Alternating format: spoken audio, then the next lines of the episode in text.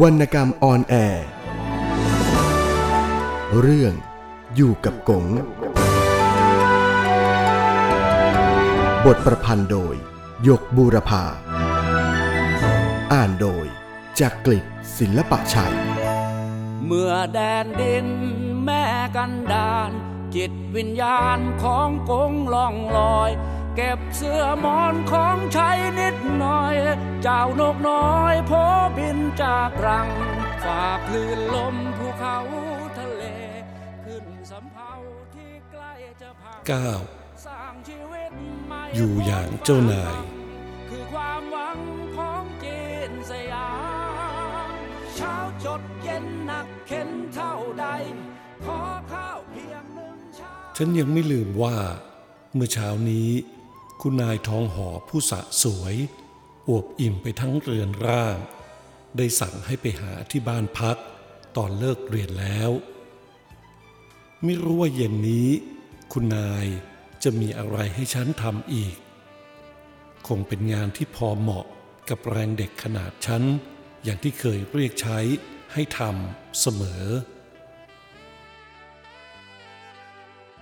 ความจริง ป้อมหรือชัชวานลูกชายของหล่อน ก็มีวัยไล่เลี่ยกับฉันสำร่างกายจะสมบูรณ์ล่ำสันกว่าฉันเสียอีก แต่หล่อนก็ไม่เคยใช้ให้ทำอะไร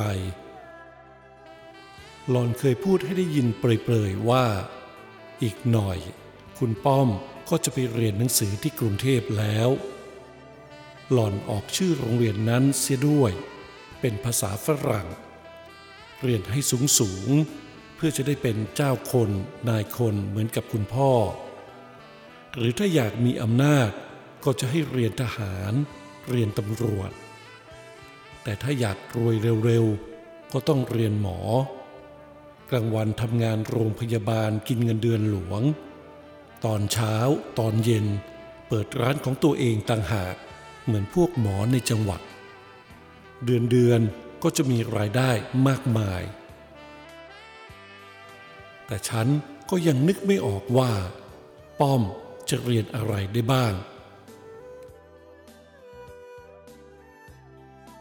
เท่าที่ฉันเคยได้ฟังจากพวกครู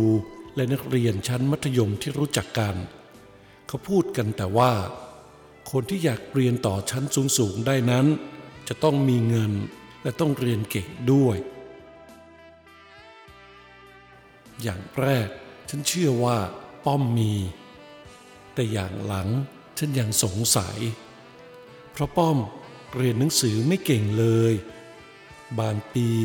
ตกซ้ำชั้นด้วย ป้อมเข้าโรงเรียนก่อนชั้นสองปี แต่ปีนี้เราเรียนชั้นเดียวกัน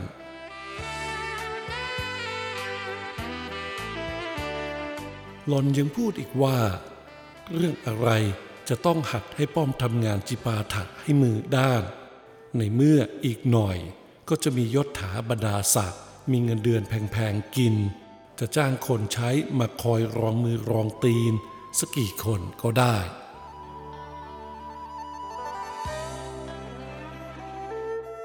คงจะเป็นด้วยหล่อนให้ท้ายอย่างนี้กระมัง ป้อมจึงเป็นเด็กที่ค่อนข้างหยิบโยง จะดื่มน้ำสักถ้วย ยังต้องตะโกนเรียกคนใช้รินให้ พอหาข้าวของที่ต้องการสักชิ้นหนึ่งไม่พบ ก็โวยวาย ให้คนใช้บ้าง คุณนายเองบ้างหาให้จ้าละวันไปทั้งบ้าน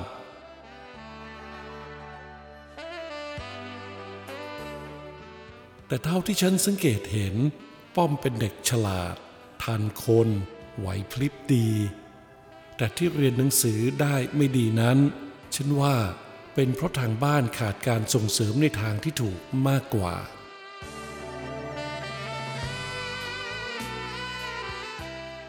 คุณนายทองหอชอบวิดไว้ว่าครูบ้านนอกนี่ไม่เก่ง ไม่มีวุฒิสูงสูงจึงสอนลูกชายของหล่อนตกตกหล่นหล่นฉันว่าประโยคเหล่านี้น่าจะสะท้อนกลับไปว่าหล่อนเอง ว่าเลี้ยงลูกไม่ถูก สอนลูกไม่เป็น วิชาการฝีมือทุกประเภท ป้อมไม่เคยได้คะแนนถึงครึ่งเลย เพราะทางบ้านไม่ได้เพาะนิสัยนี้ไว้ให้ อยู่บ้าน ป้อมไม่เคยต้องหยิบจับอะไรขึ้นมาเลย แม้แต่จานสักใบก็ไม่เคยล้างให้ขาวติดมือ ผ้าสักผืนก็ไม่เคยพับ แต่ฉันไม่เคยนึกอิจฉาป้อมเลย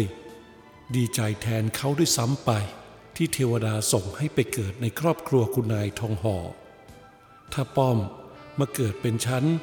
เด็กห้องแถวส่อมซ่อยากจน ป้อมจะมีชีวิตอยู่ได้อย่างไร ถ้าหยิบย่งอย่างนั้น ฉันยังนึกไม่ออก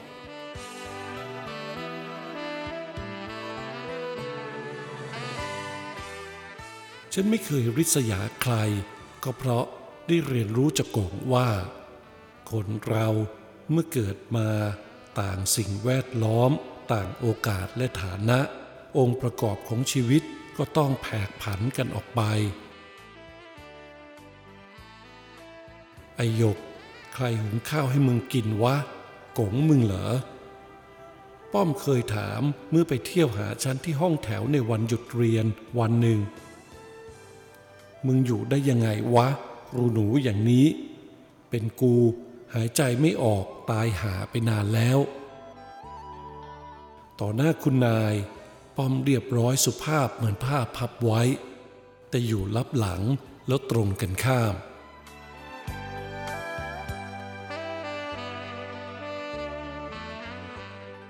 ป้อมมองไปรายรอบตัวในห้องแถวทำจมูกฟุดฟิต สารพัดที่เขาจะไม่พึงใจ เคยอยู่แต่บ้านใหญ่ บ้านโต มีสนามหน้าบ้าน มีห้องหับต่างๆ เป็นสัดส่วน อยู่อย่างลูกเจ้า ลูกนายจนชิน ไม่คิดว่า รูหนูที่โกงกับฉันซุกหัวนอน เขาก็เรียกว่าเป็นบ้านอย่างหนึ่งเหมือนกัน บ้านของคน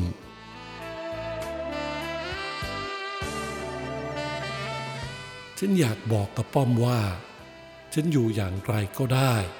ถ้าที่นั่นมีกงฉันอยู่ที่ไหนก็มีความสุข ถ้าที่นั่นกงมีความสุข อยากจะบอกกับป้อมอย่างนี้ แต่เขาคงไม่เข้าใจ ฉันจึงปิดปากเสีย ป้อมจะติห้องแถวของฉันอย่างไรก็ได้ ฉันมีว่า ไม่รู้สึกน้อยใจในโชควาสนาที่ตัวเองมีน้อยกว่าเขาเลย แต่อีกคำถามหนึ่งของเขาที่ทำให้ฉันต้องนิ่งอึ้ง เฮ้ย ไอหยก มึงไม่มีพ่อแม่หรอวะ ฉันไม่มีคำตอบให้กับป้อม แต่สะทกสะเทือนอยู่ในอกตัวเองมาก ถ้าฉันจะกลายเป็นเด็กขี้อิจฉาริษยา ฉันก็จะขออิจฉาริษยาป้อมนั่นแหละ ราะเขามีโอกาสอยู่ในครอบครัวที่อบอุ่น พร้อมหน้า พ่อ แม่ ลูก ผิดกันกับฉันที่มีแต่กงเท่านั้นในชีวิต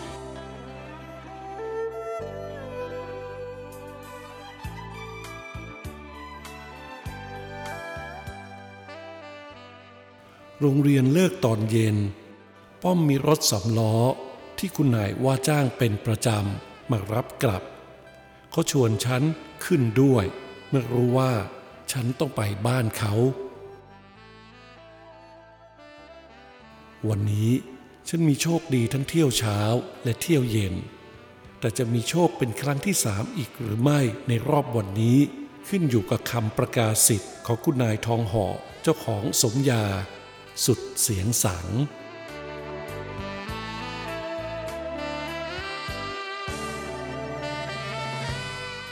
รถสำล้อส่งเราที่หน้าบ้านพัก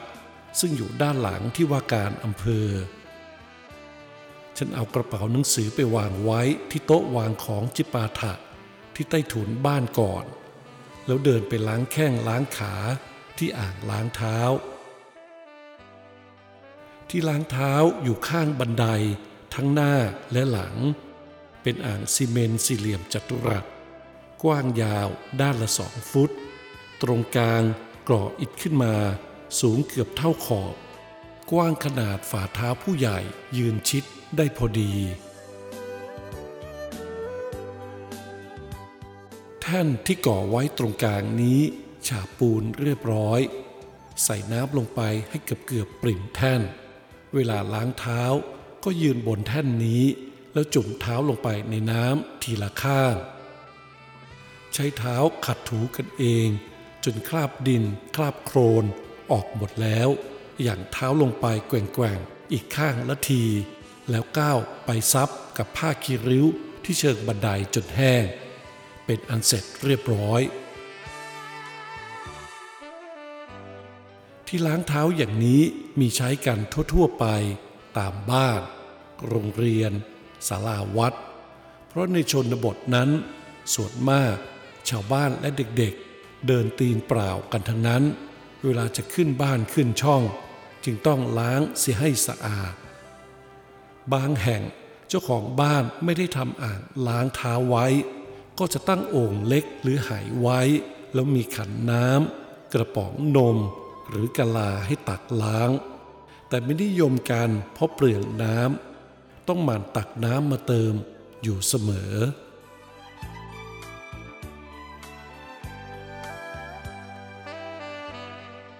ฉันเช็ดแข้งขาจนแห้งสะอาดดีแล้ว จึงก้าวขึ้นไปบนบ้านอ้อโยก มาพร้อมกับคุณป้อมเหรือจ๊ะ คุณนายทองห่อทักทายเสียงอ่อนหวาน หล่อนหวานกับทุกคน ฉันก็ไม่รู้เหมือนกันว่า หล่อนถามทำไม เพราะเห็นอยู่กับตาตัวเองตั้งแต่ตอนรถชะลอเทียบรั้วหน้าบ้านพักแล้ว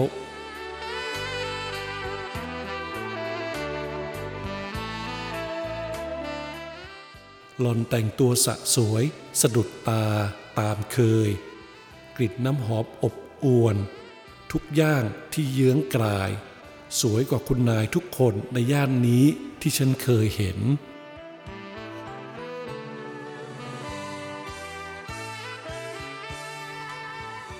ฉันนั่งรอคำสั่งจากคุณนายอยู่ที่เก้าอี้หน้ามุก ขณะที่ป้อมเข้าไปเปลี่ยนเสื้อผ้าอาบน้ำ และเตรียมรับประทานอาหารว่างที่คุณนายจัดไว้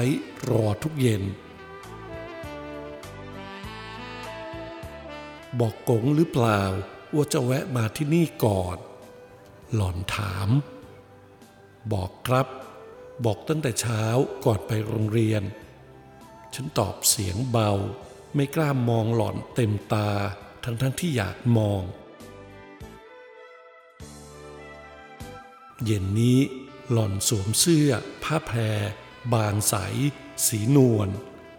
เสื้อชั้นในสีดำตัวเล็กจิ๋วตามเคย เนื้อตรงหน้าอก เห็นขาวรำไรเป็นก้อนกลมๆ ขนาดใหญ่กว่าของหญิงสาวๆส่วนมากที่ฉันเคยเห็น ถามฉันเพียงเท่านี้แล้วก็หันกลับเดินเข้าไปในห้อง ฉันมองตามไปอย่างเต็มตา ราะอยู่ลับหลัง หล่อนนุ่งผ้าถุงลายเทพนม สีเปลือกละกำสุกดูสว่างตา หนันเนื้อตรงสะโพกผลัดกันสะบัดยวงขึ้นลงตามจังหวะก้าวเดิน อย่างนี้กระมังที่เขาเรียกกันว่า ตะโพกยักษ์คิ้ว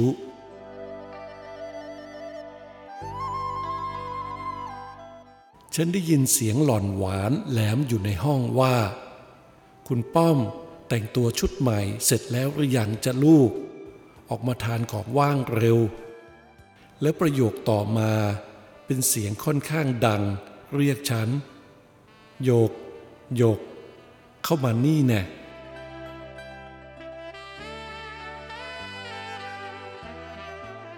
ฉันค่อยๆ ลุกจากเก้าอี้ที่หน้ามุก แล้วเดินระวังฝีเท้าเข้าไปในห้องอาหารที่หล่อนนั่งเป็นสง่าอยู่ที่หัวโต๊ะก่อนแล้ว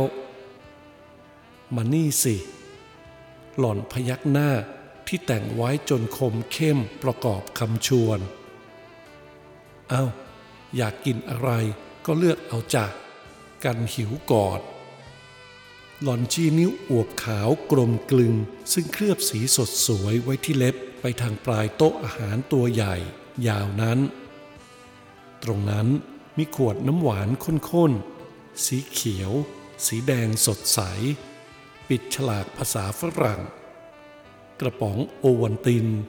โกโก้ ขวดกาแฟผง น้ำอัดลมสีต่างๆ เกือบสิบขวด เหยือกนมข้น ขวดน้ำตาลทรายขาว กระป๋องนมสด กระติกน้ำร้อน กระติกน้ำแข็ง อับขนมปังครีมแครกเกอร์ ถัดไปมีถาดไม้สลักเหมือนชามโคมใบมะฮือมาใส่ผลไม้ไว้หลายชนิด อีกถาดหนึ่งมีแก้วคว่ำอยู่หลายใบ พร้อมช้อนขันเล็กๆ และเครื่องใช้ไม้สอยจิปาถะ เช่น ที่เปิดฝาขวดน้ำอัดลม มีดบางปอกผลไม้ ริมสุดเป็นโหลใสสะอาด ภายในบรรจุขนมไทยแห้งๆ บางชนิดที่ฉันรู้จักก็คือฝอยทองกรอบ สีเหลืองอาราม คุณนายเรียกสิ่งที่ฉันเห็นจนลานตานั้นว่า ของว่างหรือของกินเล่น ฉันก็ไม่รู้เหมือนกันว่า ของหนักหรือของกินจริงของหลอดจะมโหฬารพันลึกแค่ไหน เด็กห้องแถวอย่างฉัน ยังไม่มีโอกาสได้ร่วมโต๊ะกับพวกเจ้านายเลย แต่ฉันก็ไม่เคยคิดหวัง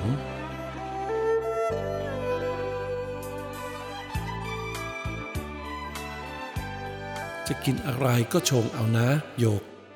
หรือชอบเย็นๆ ก็ทำน้ำหวานกินสิ น้ำแข็งในกระติกก็มีนี่ ไม่ต้องเกรงใจหรอก น้ำเสียงของหล่อนอ้อยส้อย รอยยิ้มก็หวาน อาจจะหวานกว่าฝอยทองกรอบในขวดโหลก็ได้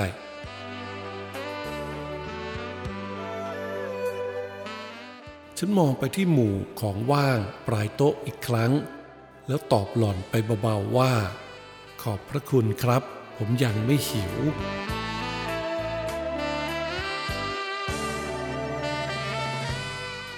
ฉันไม่กล้าบอกกับคุณนายทองหอว่า สารพัดเครื่องดื่มที่วางล่อตาเรียงรายอยู่นั้น ฉันไม่เคยกินและทำกินก็ไม่เป็นด้วย ในพลันนั้น ฉันคิดถึงน้ำชาจีนร้อนๆของกงขึ้นมาจับใจ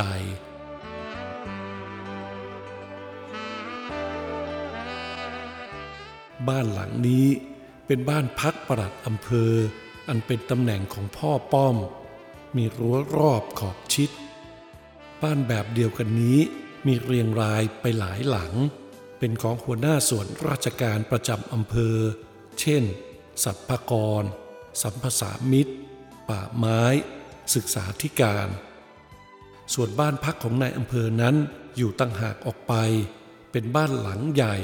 ทาสีเทาเข้มรั้วติดกับที่ว่าการอำเภอ และดูหน้าเกรงขาม สมกับที่เป็นนายของคนทั้งอำเภอ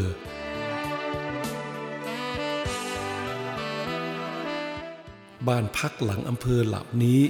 บางบ้านก็ชำรุดสุดโทมเพราะขาดการบำรุงรักษา ด้วยว่าผู้อยู่มักง่าย เห็นว่าเป็นบ้านหลวงไม่ใช่บ้านตัว จึงสักแต่ว่าอยู่ไปวันหนึ่งวันหนึ่ง อีกไม่ช้าก็ต้องโยกย้ายไปอยู่ที่อื่นอีก จะต้องรักษาให้หนักให้เหนื่อยไปทำไม แต่ฉันก็ไม่เคยขึ้นไปบนบ้านพักหลังอื่นๆเลย นอกจากบ้านหลังนี้ ฉันชอบความกว้างของบ้าน เป็นเรือนไม้ชั้นเดียว ใต้ถุนสูง พื้นลาดซีเมนต์ไว้เรียบร้อย บนตัวบ้านแบ่งห้องไว้หลายห้อง จากบันไดด้านหน้าบ้าน เป็นห้องมุกไม่มีฝาผนัง ภายในแบ่งออกเป็นห้องรับแขกใหญ่ ห้องนอนใหญ่ของคุณนายกับคุณประหลัด ห้องนอนเล็กของป้อม ห้องรับประทานอาหาร นี่อยู่รวมกันที่ตัวเรือนใหญ่ จากนี้มีชานแล่นต่อไปที่เรือนเล็ก ซึ่งเป็นห้องครัว ห้องนอนสาวใช้และห้องน้ำใต้เรือนหลังเล็กนี้เป็นห้องเก็บของและมีห้องน้ำอีกสำหรับคนใช้ต่างหาก บ้านพักหลังอำเภอนี้มีไฟฟ้าฟรีใช้โดยต่อสายมาจากโรงงานที่อยู่ใกล้ ๆ ย่านนี้ เป็นบริการพิเศษที่ให้กับบ้านพักข้าราชการอำเภอ และตำรวจเท่านั้น ปล่อยกระแสไฟฟ้ามาให้ตั้งแต่ 6 โมงเย็นจนถึงเที่ยงคืนจึงดับ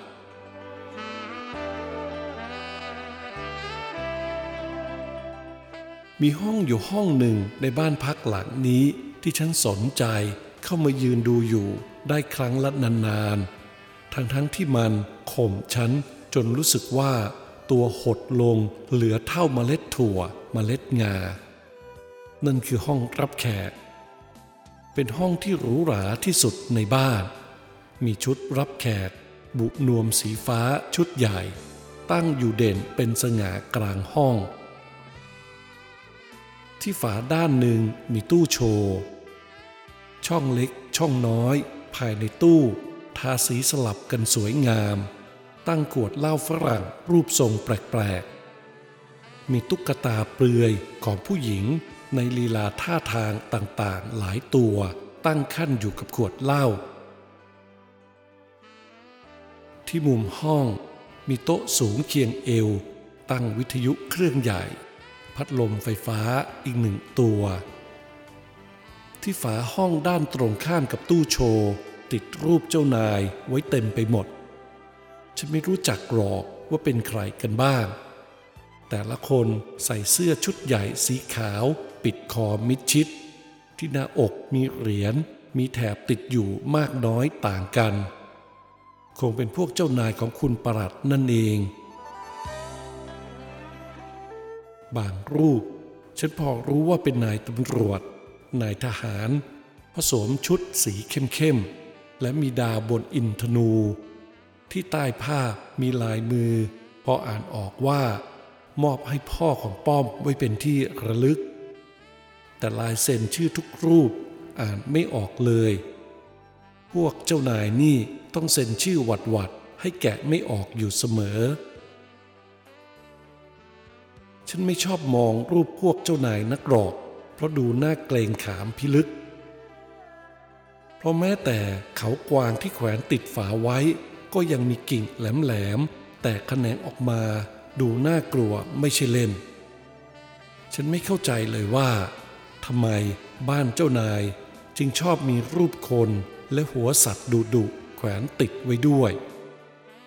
มันน่าจะเรียกว่าห้องไล่แขกมากกว่ารับแขก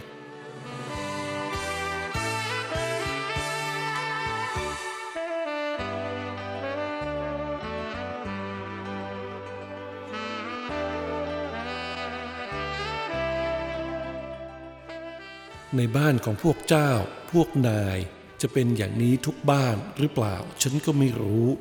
เพราะไม่เคยเห็น แต่ฉันคิดเอาเองว่าคงจะเป็นอย่างนี้คล้ายๆกันทั้งนั้นแหละ อย่างกับพวกชาวตลาดห้องแถวฉันมีอะไรอะไรๆเหมือนกันแทบทุกห้อง ฉันคิดฟุ้งเฟื่องไปว่า เมื่อสภาพบ้านช่องเป็นอย่างนี้ วกเจ้านายและลูกเมียจะอยู่กันเป็นสุขจริง ๆ หรือเปล่าหนอ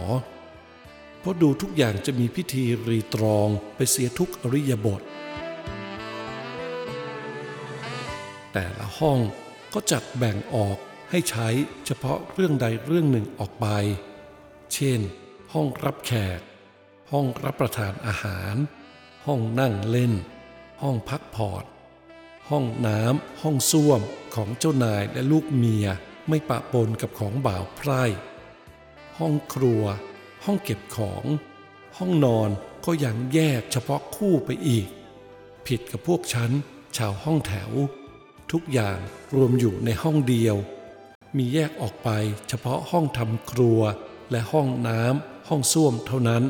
ซึ่งก็เล็กกระจิตริดจนเรียกว่าเป็นห้องไม่ได้ น่าจะเรียกว่าเป็นเพิง หรือเป็นโพรงมากกว่า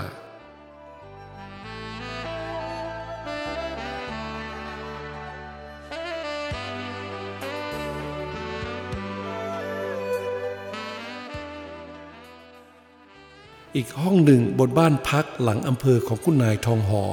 ที่ฉันสนใจเป็นพิเศษ ไม่น้อยไปกว่าห้องรับแขกที่แสนจะน่าเกรงขาม นั่นคือ ห้องนอนของคุณประหลัดกับคุณนาย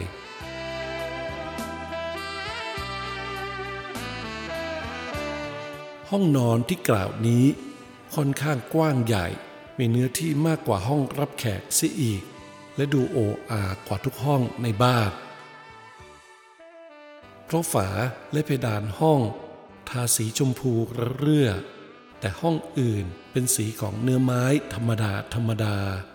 ซ้ำยังเก่าคล่ำตามอายุของตัวบ้านพักอีกด้วย ฉะนั้นแสดงว่า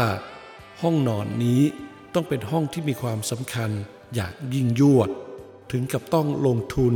ทาสีจนงามเอี่ยมอ่องอย่างนี้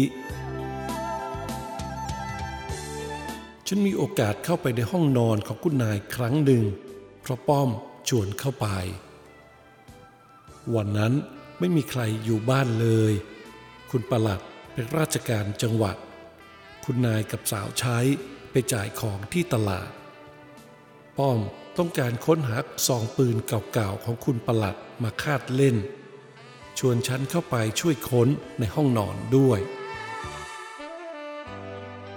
ความจริงฉันไม่กล้าเข้าไปหรอก เพราะห้องนอนของใครก็เป็นส่วนตัวเฉพาะของคนนั้น แต่วันนั้นขัดป้อมไม่ได้ จึงเข้าไปด้วย แต่ฉันก็ไม่ได้ลงมือค้น เข้าไปยืนอยู่เป็นเพื่อนป้อมเท่านั้นเอง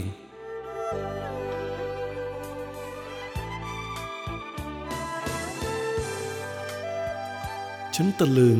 เมื่อเห็นสภาพห้องนอนของคุณนาย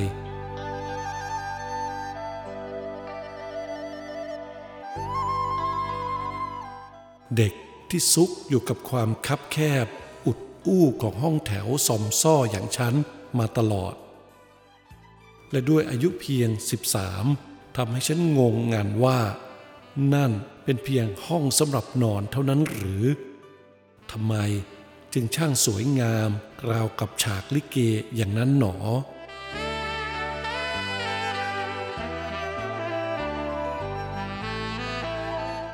โต๊ะเครื่องแป้งของคุณนายมีกระจกเงาบานใหญ่ ที่หน้ากระจกมีขวดเล็กตลับน้อย บรรจุน้ำบ้าง แป้งบ้าง สีสันแปลกลานตาไปหมด นี่เองที่เป็นขุมความสะสวยของคุณนาย ถัดจากโต๊ะแต่งตัวเป็นตู้เสื้อผ้าหลังใหญ่ซีกหนึ่ง โปร่งมองเข้าไปเห็นเสื้อผ้าอาภรหลากสีของคุณนายแขวนไว้ เรียงเป็นตับที่พับไว้ก็หลายกอง ถัดจากตู้เสื้อผ้ามาอีก เป็นโต๊ะเขียนหนังสือตัวเขือกของคุณประหลัด มีแฟ้มเอกสารและหนังสือวางอยู่เป็นระเบียบ ที่สะดุดตามากที่สุดคือเตียงนอนขนาดมหึมา ที่หัวเตียงสลักสลาวเป็นลายกระหนกลงสีทองอาราม ตัดกับสีเนื้อไม้น้ำตาลเข้มทาและเก้งเงาวับ มีผ้าคลุมสีเม็ดมะปรางเข้ม เนื้อผ้าหนา แต่เลื่อมระยับคลุมอยู่ เห็นรูปหมอนและหมอนข้างดุลผ้าคลุมขึ้นมา ที่ชายผ้าคลุมเตียงที่ห้อยลงมาตามขอบเตียง มีชายประดับระยะย้อย ถักทอด้วยเกลียวไหมสีทอง ด้านหัวเตียงซึ่งอยู่ติดกับฝาห้อง มีมุ้งขาวสะอาด ผ้าตาพริกไทยขึงอยู่เหนือเตียง แต่ขณะนั้นรวบไว้ผูกรั้งด้วยริบบิ้นสีเดียวกับผ้าคลุมเตียง ด้วยความอยากรู้อยากสัมผัสว่าเป็นอย่างไร เพราะฉันเองเคยนอนแต่เสื่อปูกับพื้นกระดานห้องแถว ฉันจึงทำไม่รู้ไม่ชี้ เดินไปนั่งที่ขอบเตียง พอปล่อยน้ำหนักตัวลงไปเท่านั้น มันก็ยวบหยุ่นลงไปทันที นิ่มดีเหลือเกิน ถ้านอนลงไปเต็มตัวคงจะวิเศษไม่น้อย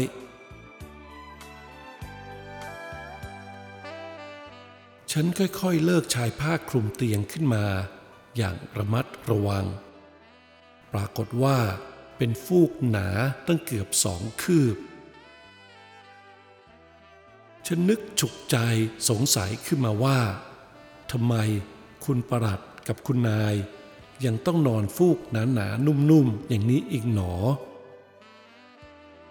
ในเมื่อฉันเคยได้ยินหนุ่มๆ พวกถีบสามล้อที่ตลาดพูดกันว่า ใครได้คุณนายทองห่อเป็นเมียแล้วก็ นอนสบายไม่ต้องใช้ฟูก ฉันได้แต่นึกสงสัย ยังไม่กล้าถามคุณนายทองหอก